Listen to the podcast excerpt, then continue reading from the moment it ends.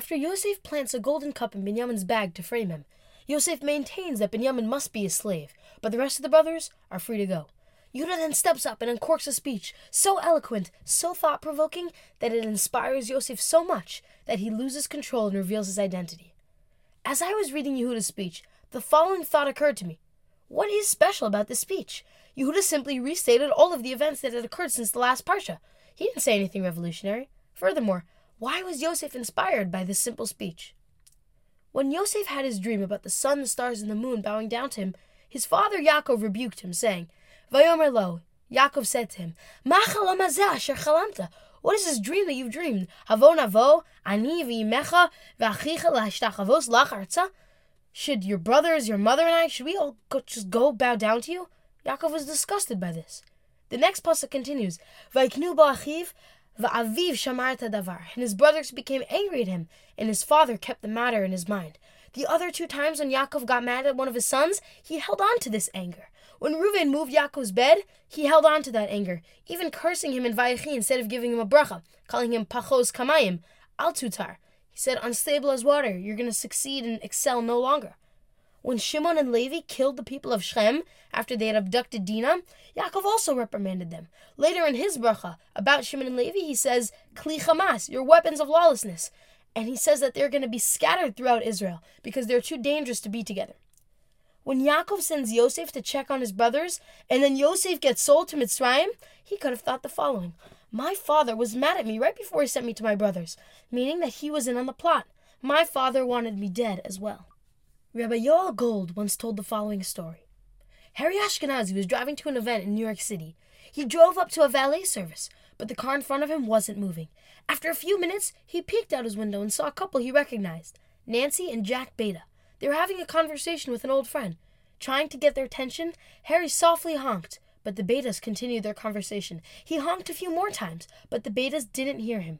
He thought that since there were many stores in the area, maybe the betas weren't trying to go to the event. So he drove around them, gave his car to the valet, and he and his wife went up to the event.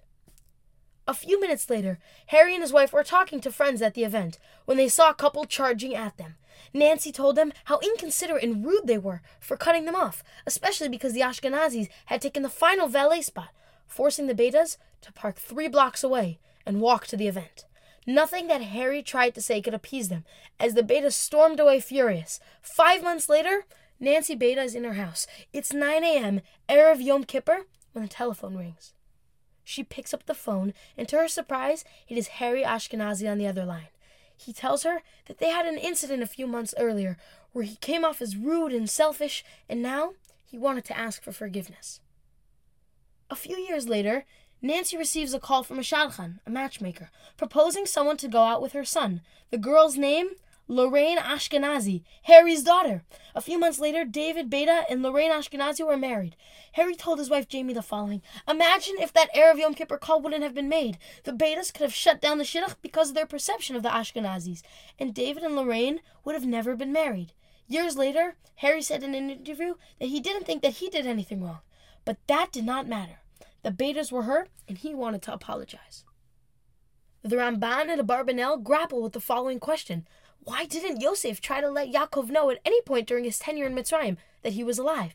Why didn't he try to contact his father, who he knew loved him? His father, who gave him the Ketonet Pasim, the multicolored coat? His father, who favored him even to a fault? Why didn't he send a card saying, I'm alive, don't worry?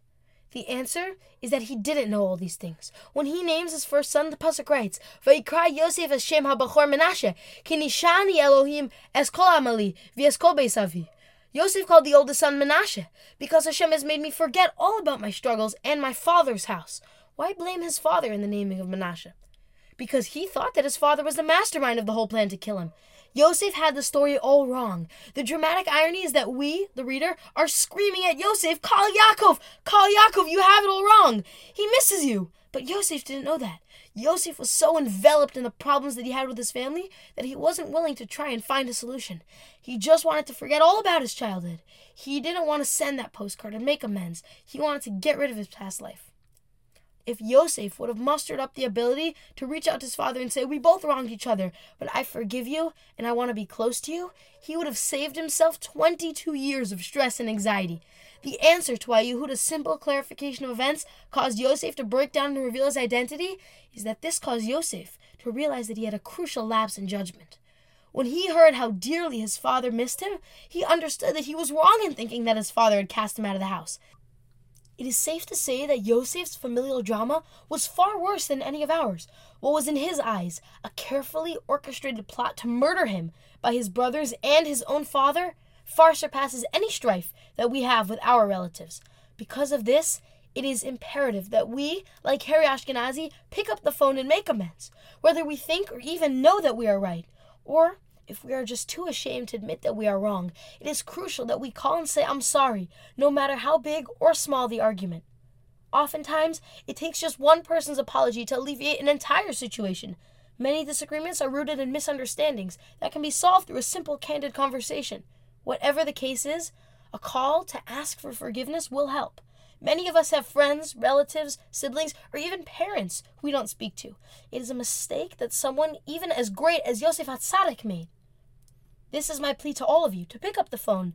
Just make the call and heal your broken relationships. Have a good Shabbos.